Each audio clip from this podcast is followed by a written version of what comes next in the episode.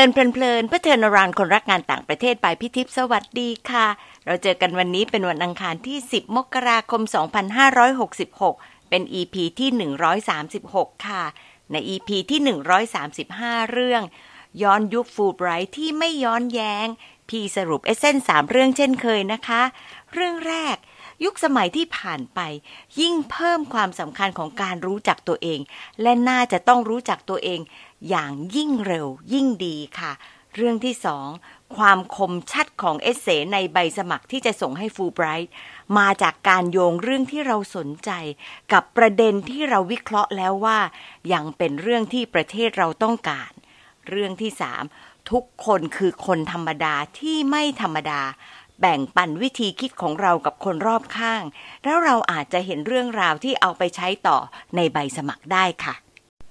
EP นี้ยังคงอยู่ในธีมของทุน TGS Thai Graduate Scholarship Program ของ Fulbright นะคะ พี่ได้พี่ยิงสุพันฟ้ายงสิทธิ์เก่า Fulbright มาแชร์ในอีกมุม เป็นมุมของวิศวกรคอมพิวเตอร์ ที่มีประสบการณ์ระดับชาติและนานาชาติ ตั้งแต่เรียนอยู่ที่จุฬาค่ะ ไปแข่งขันซอฟต์แวร์ระดับประเทศ แล้วก็ไปแข่ง World Robo Cup Soccer ด้วย พี่ยิ่งสอบได้ทุนฟูไบรท์หลังจากที่เรียนจบปริญญาตรีเลย ไปเรียนด้าน Computer Science ที่ University of Southern California ในปี 2010 กลับมาแล้วทำงานหลายแห่งเช่น ไปเป็น software engineer ที่บริษัทหลักทรัพย์ภัทร แล้วก็ที่ Agoda ตอนนี้เป็น Technical Trainer ที่ Blue Bik Group แล้วก็เห็นเลยค่ะว่า ลิสต์ทักษะที่เพิ่มขึ้นตามเวลา ซึ่งแสดงว่าเรียนรู้ตลอดเวลาไม่หยุดหย่อนเลยค่ะ ไม่ว่าจะเป็น Amazon Web Services AWS Salesforce แล้วก็ Deep Learning นะคะ เวลาผ่านสิ่งหนึ่งที่ไม่ต่างมากนะก็คือมิธมายาคติเกี่ยวกับฟูไบรท์ไม่ค่อยเคยหมดเลยค่ะ พี่ก็เลยตั้งชื่อตอนนี้ว่าฟูไบรท์ที่ไม่มิธนะคะ มาลองฟังมุมมองของวิศวกร เมื่อย้อนไปตอนสมัครทุนแล้วก็มีประสบการณ์ การอยู่ในทุนฟูไบรท์ครอบครัวฟูไบรท์ว่าเป็นยังไงบ้างนะคะ มาฟังกันเลยค่ะ ยิ่งสวัสดีค่ะ สวัสดีครับ วันนี้ตื่นเช้าเป็นพิเศษหรือเปล่าอ๋ออ๋อเปล่าครับ จริง ๆ วันนี้ตื่นสายกว่าวันอื่นนิดหน่อยครับอ๋อค่ะ ขอบคุณนะที่มาคุยกันในรายการค่ะ เดือนนี้เป็นเดือนที่เราอยากจะโปรโมทฟูไบรท์แล้วก็เดือนนี้มันเป็นเดือนแรก ที่จะสมัครสมัยก่อนเขาเรียกว่า OC Open Competition เดี๋ยวนี้เขาเรียกว่า TGS ย้อนกลับไปดูภาพของตอนที่ยิงสมัคร ความที่ยิ่งเป็นเด็กเรียนดีอะมันเป็นแฟชั่นของเด็กเรียนดีไหมเขาบอกว่ามีแต่เด็กเรียนดีที่รู้จักฟูไบรท์จริงหรือเปล่า แล้วทำไมถึงสมัคร ก็ผมว่าตอนนั้นมันก็ เป็นแฟชั่นส่วนหนึ่งว่าแบบคนที่เรียนดีเนี่ยจำนวนมากก็จะเรียนต่อทันทีหลังจากจบปริญญาตรี ส่วนการที่มาสมัครฟูไบเนี่ย ผมว่ามันเป็นเรื่องที่ว่า เอ่อผมอยากจะไปเรียนที่อเมริกา แล้วการไปเรียนที่อเมริกา เนี่ยมันก็ เอ่อในช่วงนั้นมันก็เหมือนเป็นภาพลักษณ์อย่างหนึ่งอะว่า เอ่อในสมัยนั้นเนี่ยคือ เวลาเราได้ยินชื่อมหาลัยชื่อดัง หรือว่าบริษัทไอทีชื่อดังเนี่ย ส่วนมากเนี่ย มันจะมาจากอเมริกาเกือบหมดเลย แล้วตอนนั้นมันก็เลยทำให้แบบผมมีภาพเอ่อมีความรู้สึกฝังใจว่าแบบเวลาจะไปเรียนต่อเนี่ย มันต้องไปอเมริกาแล้วก็ก็เลยมองหาทุนที่จะทำให้เราไปอเมริกาได้ โดย ถ้าให้ดีเลยก็คือทุนเนี่ยจะต้องไม่ติดสัญญา หรือว่าอย่างน้อยหรือว่าหรือว่าอย่างน้อยก็ต้องไม่ติดสัญญาที่มันแบบยาวอะไรพวกเนี้ยครับ แล้วก็ตอนนั้นก็เลยสมัคร เอ่อแล้วเนื่องจากเป็นคนเป็นเด็กเรียนดีก็เลยสมัครทุน เอ่อทุนอนันต์หมายถึงมีสิทธิ์สมัครทุนอนันต์แต่ว่าสัมภาษณ์แล้วไม่ผ่าน แล้วก็ เอ่อแล้วก็สมัครฟูไบ เอ่อจำไทม์ไลน์ไม่ได้แล้วว่าสมัครฟูลไบก่อนรู้ผลทุนอนันต์หรือเปล่า แต่ว่าตอนนั้นสมัครฟูลไบแล้วก็ เอ่อผมคิดว่า ผมก็ได้ยินเหมือนกันว่าทุนฟูลไบเนี่ย มันเป็น เอ่อมันเป็นทุนแบบให้เด็กที่แบบเรียนดีมาก ๆ แต่ว่า เออผมว่าอันนี้มันก็เป็นเรื่องภาพลักษณ์อย่างหนึ่งเหมือนกัน เวลาทุนที่แบบ รับจำนวนน้อยๆเนี่ย คือว่าฟูไบปีหนึ่งก็รับประมาณสิบคน แล้วสิบคนเนี่ยคือต่างสาขากัน เพราะฉะนั้นเนี่ยโดยหลักๆ แล้วสาขาที่เราสนใจเนี่ย มันก็คนเดียวหรืออย่างมากก็สองคนเท่านั้นแหละ มันก็เลย มันก็เลยเหมือนมีภาพลักษณ์ว่าแบบ มันเป็น เอ่อทุนสำหรับเด็กที่เรียนดีมากๆ ซึ่งถ้าให้พูดตรงก็ผมก็ยังไม่รู้ว่ามันจริงหรือเปล่า เพราะว่าไม่ได้เป็นกรรมการ ก็เลย ไม่รู้ว่าจริงเท็จแค่ไหน แต่ว่าผมว่าอย่างหนึ่งเลยอะที่ที่จริงก็คือว่าไอ้ภาพลักษณ์พวกเนี้ย มันทำให้ ภาพลักษณ์มันทำให้เราเสียเปรียบ คือมันมันยากจริงหรือว่ามันสำหรับเด็กเรียนดีจริงหรือเปล่าเนี่ย ก็ไม่รู้ แต่ว่าจริง ๆ ถ้าคุณสมบัติเราถึงเกณฑ์เนี่ยเราก็สมัครได้ คือถ้าไม่ผ่านเนี่ย มันก็ไม่เป็นไร เพราะว่าในการสมัครทุนเนี่ยมันก็ไม่ใช่ข้อห้ามในการที่เราไปสมัครอย่างอื่นอยู่แล้วคือหมายถึงว่าอย่างอื่นเราก็ทำได้เหมือนเดิมเราแค่สมัครอันนี้เพิ่มมามันก็แบบไม่ได้เสียหายอะไร แม้กระทั่งตอนนั้นเนี่ยแม้กระทั่งตอนนั้น ผมก็ยังมีภาพลักษณ์อีกอย่างหนึ่งเลยว่าทุนฟูไบอะมันสำหรับคนเก่งภาษาอังกฤษซึ่งแน่นอนว่าผมไม่ได้เก่งภาษาอังกฤษแล้วก็ เออแล้วคะแนน คะแนนโทเฟลเนี่ย ผมก็เอ่อค่อนข้างย่ำแย่มาก คือจำได้เลยว่า requirement เนี่ย มันคือแปดสิบแล้วผมได้แปดสิบห้าแล้วจริงๆคนที่เก่งภาษาอังกฤษเนี่ย มันก็มันก็แบบเกินร้อยกันทั้งนั้นนะแล้วถ้าเกิดคนที่สอบมาก็จะรู้ว่าแปดสิบห้าเนี่ย มันแบบมันไม่ดีอะคือมันเป็นคะแนนที่แบบว่าไม่สามารถเรียกได้ว่าแบบเอ่อ รู้เรื่องภาษาอังกฤษจริงๆอ่าไม่เทพคือมันเหมือนกับว่าต้องมีเป็นคนที่ได้เป็นเทพจริง ๆ ถึงจะได้ฟูไบรท์งั้นเนาะครับ แล้วจริง ๆ ตอนนั้นเนี่ยผมก็ได้ยิน ก็ได้ยินความเห็นจากคนอื่นเหมือนกันความเห็นจากเพื่อนเนี่ยคือ หมายถึงว่า มันผมเนี่ยน่าจะยากที่จะได้ เพราะว่าต่อให้ผมเรียนเก่งก็จริง เนี่ย แต่ว่า แล้วถ้ามันมีคนอื่นที่มันเรียนเก่งเหมือนกันเนี่ยแล้วมันก็เก่งภาษาอังกฤษด้วยเนี่ย มันก็จะมีโอกาสดีกว่า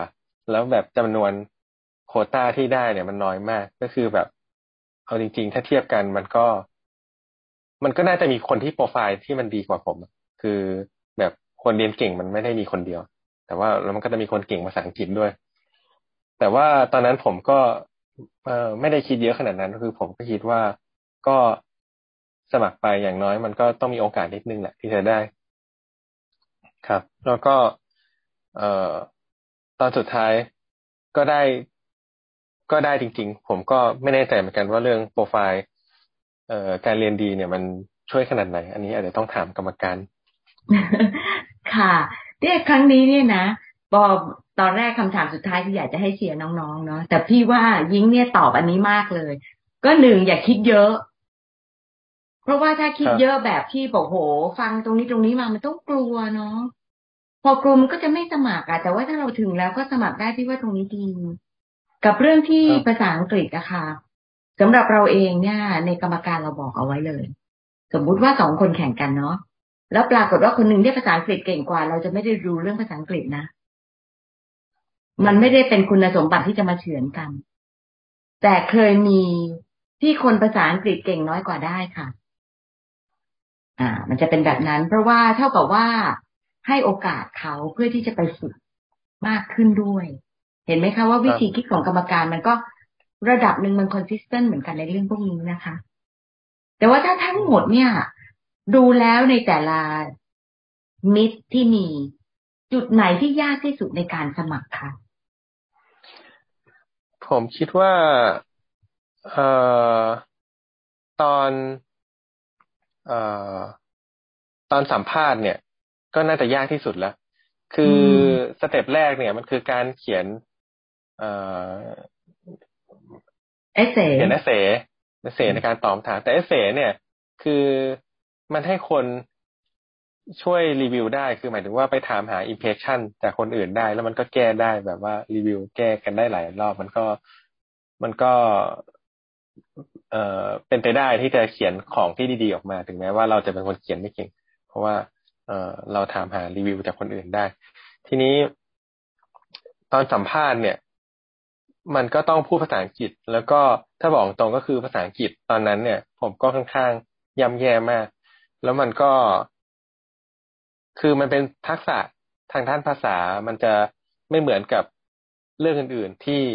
ผมถนัด สมมติว่า ถ้าเป็นเรื่องที่แบบ ถ้าเป็นเรื่องคณิตศาสตร์ หรือว่าเรื่องทางวิศวกรรม แบบว่าหัวข้อใหม่ ๆ ที่ผมจำเป็นต้องรู้ในระยะเวลาสั้นๆเนี่ยคือผมสามารถอัดได้ ถ้าจำเป็นผมสามารถอัดได้เพื่อเรียนรู้เรื่องใหม่ๆในระยะเวลาสั้นๆ แต่ว่าอย่างภาษาอังกฤษเนี่ย มันไม่ได้จริงๆคือว่าคือตอนนั้นน่ะ ผมรู้ว่าภาษาอังกฤษผมค่อนข้างแย่โดยเฉพาะเรื่องการพูดด้วย จริงๆ กลัวได้ซ้ำว่าจะฟังคำถามไม่รู้เรื่อง แล้วก็ เอ่อแล้วคือผมก็รู้แหละว่าผมจำเป็นต้องฝึกแต่ว่าแบบ คือผมไม่สามารถฝึก แล้วก็มีพัฒนาการที่แบบเห็นชัดเจนในช่วงเวลาแค่ไม่กี่เดือนนะครับ ผมก็เลยต้องเข้าสัมภาษณ์ไปทั้งทางที่ภาษาอังกฤษผมไม่ค่อยดี แล้วก็แล้วเล่าเหตุการณ์หน้าห้องว่าเจอพี่จำเหตุการณ์หน้าห้องที่เจอพี่ได้ไหมคะ ก่อนเข้าห้องสัมภาษณ์ เหมือนจำได้ว่า ผมจะเดินไปเดินมาแล้วพี่ทิพย์ก็พูดอะไรสักอย่างว่าแบบว่าผมตื่นเต้นหรือเปล่า หรือว่าแบบพี่อีกคนนึงก็บอกว่าผมแต่งตัวไม่ค่อยเรียบร้อยหรือสักอย่างนั้นที่ผมจำได้ ยิงอะบอกว่า ผมไม่รู้ว่าทำไมถึงเลือกผม เพราะว่าเพื่อนผมเก่งภาษาอังกฤษมากกว่าผมเยอะจำอันนี้ได้ไหมคะ เออพอพี่พูดมาผมก็เริ่มจำได้แล้วครับ แล้วพี่ก็ตอบว่าอะไรจำได้ไหมพี่ยังจำได้อยู่เลย พี่บอกอยู่หน้าห้องห้ามพูดแบบนี้เด็ดขาด เข้าไปเลย มั่นใจพ่นคีย์เวิร์ดจำได้ไหมอันนี้จำจำไม่ได้ครับเนี่ยแหละเพราะพี่ห่วง คือมาถึงหน้าห้องแล้วเนี่ย ผ่านเอเซมันเป็นเรื่องยากมาก เพราะฉะนั้นมันจะต้องแบบเข้าไปถึงปุ๊บเป็นตัวเราเองเลย ก็ต้องทำให้กรรมการเข้าใจสิ่งที่เราพูดนั่นแหละ วันนั้นพอสัมภาษณ์แล้วออกมาแล้วรู้สึกยังไงก็คิดว่าได้ไหมคิดว่า ตอนออกมาก็ เออไม่รู้เลยครับ คือว่า เออรู้สึกว่าเอออย่างน้อยก็ฟังคำถามออกแล้วตอบตรงคำถามคิดว่าอันนั้นน่าจะใช่ครับ แต่ว่าตอบดีหรือเปล่า ก็ ไม่แน่ใจ ผมว่าผมก็พูดค่อนข้าง ค่อนข้างติดติดขัดขัดด้วย ตามภาษาการพูดภาษาอังกฤษของผมในสมัยนั้น แล้วก็เออแบบน่าจะพูดผิดผิดถูกถูกแกมมาอะไรด้วย แล้วก็ ก็เลยไม่รู้เลยว่าจะได้หรือเปล่า จริง ๆ ผมมองว่ามันก็อยู่ที่ตัวเลือกอื่นด้วยคือหมายถึงว่า มันอยู่ที่ว่าถ้ามีตัวเลือกใกล้เคียงกัน แล้วเขาตอบได้ดีมากก็คนนั้นก็อาจจะได้ แต่ถ้า แต่ถ้าไม่มีก็มันก็เป็นไปได้ว่าผมจะได้ อ่าค่ะ แต่ว่าพอย้อนมองไปเนี่ยตั้งแต่การสมัครจนกระทั่งถึงได้เนี่ย เราได้บทเรียนอะไรจากเรื่องของฟูไบรท์นอกจากเรื่องของภาษาอังกฤษว่า มันคือทักษะที่ไม่สามารถจะพัฒนาให้ได้เร็วในเวลาอันสั้นอย่างอื่นได้อะไรอีกไหมคะจากเอ็กซ์ไซส์ทั้งหมด ก็ เออจริง ๆ ตอนเขียน essay เนี่ย มันก็มันก็เหมือนช่วยให้เรามี reflection กับตัวเองครับ ว่าพยายาม เราจะต้องอพยายามเข้าใจตัวเองมากขึ้นครับ เพื่อที่จะเขียนคำตอบของข้อพวกนั้นได้ แล้วผมก็รู้เออผมมองว่าไอ้ reflection พวกเนี้ย มันก็ คือเราเองก็ต้องมีกับตัวเองบ่อยๆ เพราะว่า เออจะพอเรามีประสบการณ์แล้วเราผ่านเรื่องอะไรมา ความคิดพวกเนี้ยมันก็ มันก็เปลี่ยนไปได้ แล้วมันก็พอเราคิด เอ่อพยายามเข้าใจตัวเองอะแบบจริงจังเนี่ย มันก็ มันก็จะช่วยให้เราแบบว่า เอ่อเรียกว่าตัดสินใจหรือว่า คือเอ่อผมจะบอกว่าไอ้เรื่องเข้าใจตัวเองเนี่ยคือหมายถึงว่ามันต้องมานั่งคิดอย่างจริงจังครับ มันไม่สามารถแบบว่าปล่อยผ่านไปเฉยๆแล้วก็อยู่ๆจะเข้าใจขึ้นมาเองได้ มันต้องแบบว่ามีช่วงเวลาที่มามานั่งคิดจริงจังแล้วก็พวกนี้มันก็จะเปลี่ยนไปตามประสบการณ์ เพราะฉะนั้นเนี่ยมันก็ต้องมา เอ่อมันก็ต้องมีช่วงเวลาที่กลับมาคิดใหม่อยู่เรื่อยๆ อย่างอย่างเรื่องที่คิดตอนในช่วงอายุที่แตกต่างกันนะมันก็จะออกมาไม่เหมือนกันด้วย ค่ะ แล้วประสบการณ์ฟูไบรท์เนี่ย ตั้งแต่สมัครจนกระทั่งไปเรียนจนทั้งจบมา แล้วจนทั้งทุกวันนี้มันช่วยอะไรกับชีวิตแล้วก็การทำงานไหมคะ ด้านไหนบ้าง ก็เอ่ออันนี้จะเล่าให้ฟังว่าจริง ๆ เรื่องหนึ่งอะที่เซอร์ไพรส์ว่าไม่ค่อยช่วยเท่าไหร่ก็คือ เรื่องทางเทคนิคอล หรือว่าเรื่องที่ไปเรียนเนี่ย ไม่ค่อยช่วย เพราะว่าอย่างหนึ่งคือ หัวข้อที่ไปเรียนเนี่ย หลาย ๆ วิชาที่ลงไปเรียนเนี่ย ค่อนข้างง่าย ที่นั่นค่อนข้างง่าย หมายถึงว่าเทียบกับของที่ใกล้เคียงกันเนี่ย ที่จุฬาเนี่ย บางอันผมเรียนยากกว่าด้วย ตอนปอตีอ๋อค่ะ แล้วก็ แล้วอย่างที่สองเนี่ยก็คือว่ามันมีเดี๋ยวนี้มันก็จะเริ่ม ช่วงหลังมันจะเริ่มมีคอร์สออนไลน์ที่มีคุณภาพ ในราคาที่ฟรีหรือว่าราคาที่ถูกที่มันมีคุณภาพ ใกล้เคียงกับที่ผมไปเรียนหรือไม่บางอันก็ดีกว่าด้วย เพราะฉะนั้นเนี่ยมันก็เลยเนื่องจากแหล่งข้อมูลเราอะค่อนข้าง เยอะแหล่งเรียนรู้เราค่อนข้างเยอะเพราะฉะนั้นเรื่องทางเทคนิคที่ เอ่อไปเรียนเนี่ย มันไม่ได้ เอ่อไม่ได้ช่วยมากขนาดนั้น หมายถึงว่าเรามี alternative อื่นที่จะได้ความรู้เดียวกันในวิธีที่ ง่ายกว่า แล้วก็แต่ว่าผมว่าเรื่องที่มันช่วยเนี่ยก็คือ ผมว่ามันคือการเปิดโลกมากกว่าในการไปใช้ชีวิตอยู่ต่างประเทศ คือหลาย ๆ อย่างเนี่ยเราก็หลาย ๆ อย่างเราก็เคยได้ยินมาว่าประเทศนั้นมันเป็น มันเป็นเอ่ออย่างนั้นอย่างนี้ หรือว่าเอ่อเอ่อหรือว่ามันมีสิ่งนั้นสิ่งนี้ แต่ว่าเวลาเราไปเห็นด้วยตัวเอง แล้วก็ไปใช้ชีวิตอยู่ด้วยเอง เนี่ย มันก็ทำให้รู้หรือว่าของที่มันหลาย ๆ อย่างที่มันเป็นธรรมชาติรอบๆตัวเราในกรุงเทพเนี่ย จริง ๆ แล้วมันไม่ได้เป็นธรรมชาติอย่างนั้น ทุก ๆ ที่คือหลาย ๆ ที่เนี่ยธรรมชาติมันไม่เหมือนกัน อย่างเช่น ตัวอย่างที่ชัดเจนที่สุดก็อาจจะเป็นแบบเรื่อง เอ่อเรื่องรถ เรื่องรถเนี่ย อย่างเช่นว่าแบบในที่อเมริกาเนี่ย เวลาข้ามถนนเนี้ยมันปลอดภัยกว่าจริง ๆ เพราะว่ารถเนี่ยมันจะจอดให้คนเสมอ แม้ว่าแบบต่อให้แม้กระทั่งแบบคนขับรถอะต่อให้เวลามันออกมาจากรถแล้วแบบมันนิสัยแย่ไง โดยปกติเวลาอยู่ในรถเนี่ย มันก็จะรอให้คนข้ามก่อนเสมอ หรือว่ารถเมย์อย่างเงี้ย มันก็จะมาตรงเวลาตลอดเลยนะ แล้วมันก็จะไม่ปล่อย จะไม่ปล่อยคนลงแบบนอกป้ายนะ แม้กระทั่งว่าบางทีแบบบางทีคนขับรถเมย์มันก็มันก็บางทีมันก็โหวกเหวกโวยวายนะ แต่ว่าแบบเวลาถึงจุดที่มันจะต้องทำผิดกฎมันก็ไม่ทำมันก็บอกว่าไม่ มันจะจอดตรงไป แล้วก็ เออหรือว่าเรื่องที่แบบเซอร์ไพรส์ก็แบบว่า เออแบบเรื่อง homeless อย่างเงี้ยทั้งที่จริง ๆ ประเทศมันก็เป็นประเทศที่แบบว่าอยู่ใน เออเป็นประเทศที่เติบโตแล้วอย่างเงี้ย มีคนมีรายได้เฉลี่ยค่อนข้างสูง แต่ว่า เอ่อในเมืองที่ผมอยู่เนี่ยมีโฮมเลสเยอะมาก แล้วก็คือผมว่าผมจำไม่ได้ทุกเรื่องซะทีเดียวแต่ว่าความรู้สึกมันคือว่า มันจะมีเรื่องเล็ก ๆ น้อยๆอะไรพวกเนี้ยนิดๆหน่อยๆตามจุดเน้นจุดนี้ แล้วมันก็ทำให้เราแบบคิดได้ว่าไอ้ของที่เราอยู่เห็นอยู่ทุกวันน่ะ คือหลาย ๆ อย่างมันจริงแค่แบบที่ที่เราอยู่ มันไม่ได้จริงอย่างนั้น ทุกที่มันก็เหมือนแบบทำให้เราเปิดโลกอย่างหนึ่งว่าแบบของหลายอย่างที่เรามองคือการที่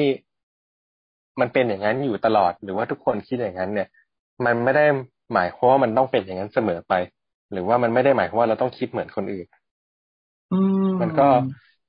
ผมว่า แล้วก็ เอ่อการ ผมว่าการที่มันผมเห็นมุมมองอื่นอย่างเงี้ย ในต่างแดนเงี้ยมันก็ มันก็ช่วยให้ผมแบบมีความคิดที่กว้างขึ้นแบบ in general ครับ แล้วก็ อีกเรื่องหนึ่งก็คือว่า เวลาไปอยู่ต่างประเทศเนี่ย มันก็มันก็ต้องดูแลตัวเองด้วยออันนี้ อันนี้ก็อาจจะไม่ได้จริงสำหรับทุกคน เพราะว่าบางคนก็อาจจะเคยใช้ชีวิตอยู่คนเดียวอยู่แล้ว แต่ว่าอันนี้มันเป็นครั้งแรกที่ผมไปใช้ชีวิตอยู่คนเดียวโดยที่ เอ่อคือไม่ได้อยู่กับแม่ครับ แล้วก็ก็ทำให้คนพบว่ามันมี เอ่อ งานที่ต้องทำเนี่ยที่มันงอกมาจากการที่อยู่คนเดียวเนี่ยค่อนข้างเยอะ หรือพูดอีกอย่างหนึ่งก็คือเอ่อก่อนหน้านี้มันค่อนข้างสบายเพราะว่าแม่ทำให้เยอะครับ อืม ก็กลับมาถึงนี่รักแม่มากขึ้นไหม appreciate แม่มากขึ้นไหมคะครับ appreciate ตั้งแต่แบบไปแค่แป๊บเดียวก็ appreciate แล้วครับค่ะแม่ต้องดีใจมากแล้วได้บอกแม่ไหมคะอ๋อตอนนั้นก็บอกครับอ่าดีน่ารักมาก ดีจังเลยค่ะ ก็เท่ากับว่าที่จริงแล้วเนี่ยการ achieve Fulbright มันไม่ใช่แค่เรื่องของทุนเนาะแต่ว่ามันเรื่องของมุมมองเรื่องของชีวิตอะไรพวกนี้ด้วยค่ะและตอนนี้ณจุดนี้เวลาทำงานฟูไบรท์มีประโยชน์ในการเพิ่มโปรไฟล์เราไหมยิ่งว่า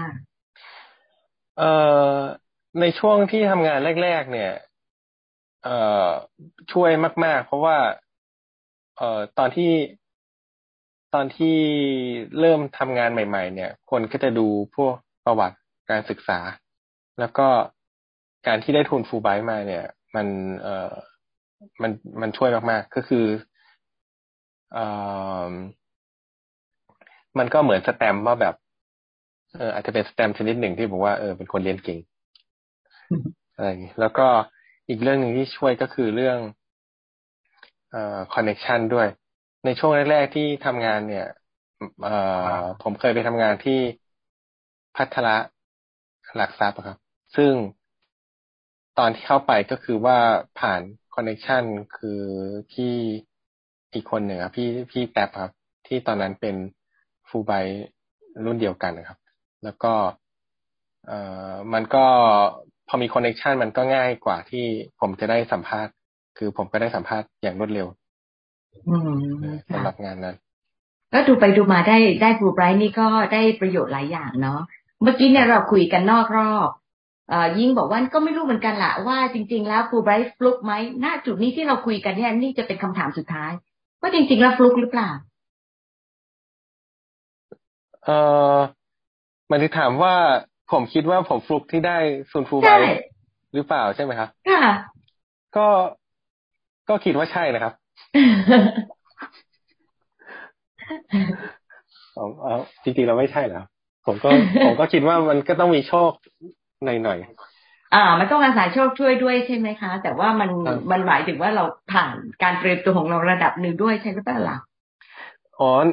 ใช่ครับ คือผมก็ผมเตรียมตัวมาอย่างดีที่สุดเท่าที่จะทำได้อยู่แล้วครับ แต่ว่าอีก มุมหนึ่งผมก็มองว่าคนอื่นก็ต้องเตรียมตัวดีเหมือนกันหมายถึงว่าถ้าคนที่อุตส่าห์ได้มาสัมภาษณ์แล้ว ผมว่าทุกคนก็ต้องพยายามเตรียมตัวดีกันทั้งนั้น แต่ว่าในที่สุดก็มีโชคนิดนึงครับ แต่อย่างที่ผมบอกว่าผมรู้ว่าผมจะเข้าไปพูดตะกุกตะกักเนื่องจากเรื่องภาษาแน่นอน แต่ว่าผมก็ทำอะไรไม่ได้ในช่วงเวลาสั้นๆนั้นก็ถ้าเกิดว่ามีบทเรียนจริง ๆ ให้น้องได้คิดด้วยเหมือนกันนะคะว่าเอ่อ กลัวกลัวกล้ากล้าเนี่ยจริง ๆ ก็ไปสอบเถอะ เพราะว่าเราก็มีของเนื้อแปดสิบห้าของโทเฟลเขายังรับเลยใช่ไหมครับผมก็ตอนนั้นไปสำรวจนะครับ ว่าในรุ่นผมผมได้ต่ำสุดครับอ๋อเลยค่ะเป็นความภูมิใจนะต่ำสุดยังได้ เพราะว่ามันผ่านเกณฑ์เนาะมันผ่านเกณฑ์แปดสิบแล้วเราไม่มาดูโทเฟลอีกแล้วหลังจากนั้นอะหนึ่งประโยคเกี่ยวข้องกับฟูไบรท์จะ จะมีประโยคเด็ดอะไรที่จะพูดเกี่ยวกับฟูไบรท์ไหมตอนที่ผมได้ทุนมาเนี่ยก็ค่อนข้างโชคดีนะครับ เพราะว่าเออมันก็ไม่ใช่แค่เรื่องเงินอย่างเดียว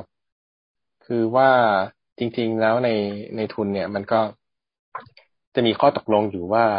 ทุนจะช่วยเท่าไหร่ค่าใช้จ่ายเท่าไหร่เท่าไหร่ใช่ไหมครับ แต่ว่าตอนนั้นก็ เอ่อตอนนั้นก็ผมก็ค่อนข้างมีความลำบากในในเอ่อในเรื่องฐานะการเงินส่วนตัวแล้วก็ทางบ้าน เพราะฉะนั้นตอนนั้นเนี่ยพอไปพอได้ไปจริง ๆ เนี่ย ทางครูไบก็ช่วยผม เอ่อช่วยผมมากกว่า มากกว่าในสัญญาที่เขียนไว้หมายถึงว่าในสัญญาทุนที่เขียนไว้ ก็ เอ่อตอนนั้นก็เลยทำให้สถานการณ์ผม เอ่อดีขึ้นครับ ก็คือ ผมก็เพราะว่าฟูไบเนี่ยช่วยมากกว่าที่ที่ที่ได้ตกลงกันไว้ก็เลย ผมก็เลยสามารถไปได้จริง ๆ ครับค่ะโอเค นี่เรื่องนี้เราก็ไม่เคยคุยกันนะ ดีมากเลยที่จะได้ให้น้องๆคนฟังจะได้เข้าใจอีกแง่หนึ่งด้วยค่ะ ขอบคุณนะ ที่ให้เวลามาแล้วก็อีกหน่อยอาจจะให้มาคุยเรื่องของอาชีพอะไรต่างๆด้วยนะคะ ได้ครับ ค่ะ ขอบคุณนะยิงค่ะ สวัสดีค่ะ ขอบคุณยิงมากค่ะ ซูมแล้วเห็นรอยยิ้มของยิงที่ยังคงความน่ารักเหมือนที่พี่คุ้นเคย พี่คุยไปก็ยิ้มไปอย่างมีความสุขนะคะ พี่สรุปประเด็นที่พี่อยากขยายต่อสามประเด็นค่ะ ประเด็นที่หนึ่งบางครั้งเราก็มีความฝันหรือเป้าหมายที่ตั้งไว้ แต่เวลาผ่านแล้วก็เมื่อย้อนมองอาจจะเห็นว่า ตอนนั้นรู้น้อยจัง เรื่องนี้เป็นเรื่องธรรมดาของทุกช่วงชีวิตนะคะ ที่ต้องอาศัยเวลาโอกาสแล้วก็ความใส่ใจ ที่จะเพิ่มการเรียนรู้และก็ประสบการณ์ค่ะ ที่ได้เรียนรู้จากพี่ยิ้งชัดเจนก็คือ ทักษะเป็นเรื่องที่ต้องใช้เวลาและความพยายามในการฝึกฝน พี่ว่าที่ส่วนใหญ่เนี่ยอาจจะต้องลองคือลอง reflect ค่ะ ทั้งด้านวิชาการแล้วก็ soft skill ว่า ที่เราได้จากการเรียนการทำโครงงานการแข่งขัน แล้วมามองว่าทักษะไหนที่ต้องเพิ่ม อย่างเช่น ทักษะการเป็นผู้นำการเป็นผู้ฟังนะคะ พี่ยิงเนี่ยเห็นว่าตัวเองยังต้องพัฒนาทักษะภาษาอังกฤษ พี่ยิงเคยมาช่วยพี่ทำเวิร์กช็อปอยู่ครั้งหนึ่งค่ะ ตอนนั้นจำได้ว่า พี่ยิงบอกว่า ถ้าย้อนเวลาได้จะตั้งใจเรียนภาษาอังกฤษให้มากขึ้น ตอนมัธยมมีความรู้สึกว่าเก่งด้านวิทย์แล้ว ภาษาอังกฤษก็เลยไม่จำเป็นมาก พอตอนหลังก็เลยมาค้นพบว่า ถ้าตอนนั้นเนี่ยสามารถที่จะพัฒนาภาษาอังกฤษได้ก็จะครบเครื่องกว่านี้นะคะตัวอย่างที่ได้ฟังจากประสบการณ์ชีวิตแบบนี้ล่ะค่ะ ที่จะช่วยให้เราย้อนมองตัวเองได้ดีขึ้นเหมือนกัน ประเด็นที่สองก็คือเรื่องของ myth เกี่ยวกับฟูไบรท์ล่ะค่ะ myth เยอะมากมาทุกยุคนะคะ ถ้าพี่ใช้ตามภาษาของพี่ยิงก็คือข่าวลือใน social media ล่ะค่ะ เช่นฟูไบรท์ให้แต่คนเก่งคนภาษาอังกฤษอย่างได้คะแนนโทเฟลสูง แล้วก็พูดได้ดีจะได้เปรียบแล้วก็ได้รับคัดเลือกนะคะ แล้วก็มีการจำกัดโคต้าสาขาละหนึ่งคนค่ะ พี่ขอย้ำความเข้าใจอย่างที่พี่ยิงบอกนะคะ ตัวเองได้โทโฟต่ำสุดในกลุ่มผู้รับทุน แต่ก็ผ่านเกณฑ์ 80 ซึ่งเป็นข้อหนึ่งที่เราใช้เพื่อสกรีนใบสมัครรอบแรกค่ะ ตอนนี้ฟูไบรท์เปิดให้ใช้ทั้งคะแนน TOEFL IBT ตั้งแต่ 80 แล้วก็ IELTS 6.5 ขึ้นไปสำหรับปริญญาโทนะคะ ส่วนปริญญาเอกก็จะอยู่ที่ 100 กับ 7.5 ตามลำดับค่ะถ้าน้องๆ ได้ผ่านเข้ารอบสอบสัมภาษณ์แสดงว่าเขียนเอเซได้ดีระดับหนึ่งแล้วค่ะ แต่อาจจะเจอกรรมการบางท่านถามถึงคะแนนภาษาอังกฤษ พี่เขาบอกอย่างนี้ กรรมการบางท่านก็อาจจะอยากรู้ว่า เราจะสามารถเรียนในห้องแล้วก็ใช้ชีวิตในอเมริกาได้ดีแค่ไหน แล้วก็อาจจะมีคำถามเพิ่ม หรือให้คำแนะนำเพิ่มเติมหลังจากที่เราได้ทุนนะคะฟูไบรท์ไม่มีเรื่องโคตา้าแต่เป็นความสมดุลที่แล้วแต่คุณลักษณะ แล้วก็จุดเด่นของผู้สมัครในปีนั้นๆ ซึ่งก็อาจจะมีผู้ได้รับทุนในสาขาเดียวกันมากกว่าหนึ่งได้ค่ะ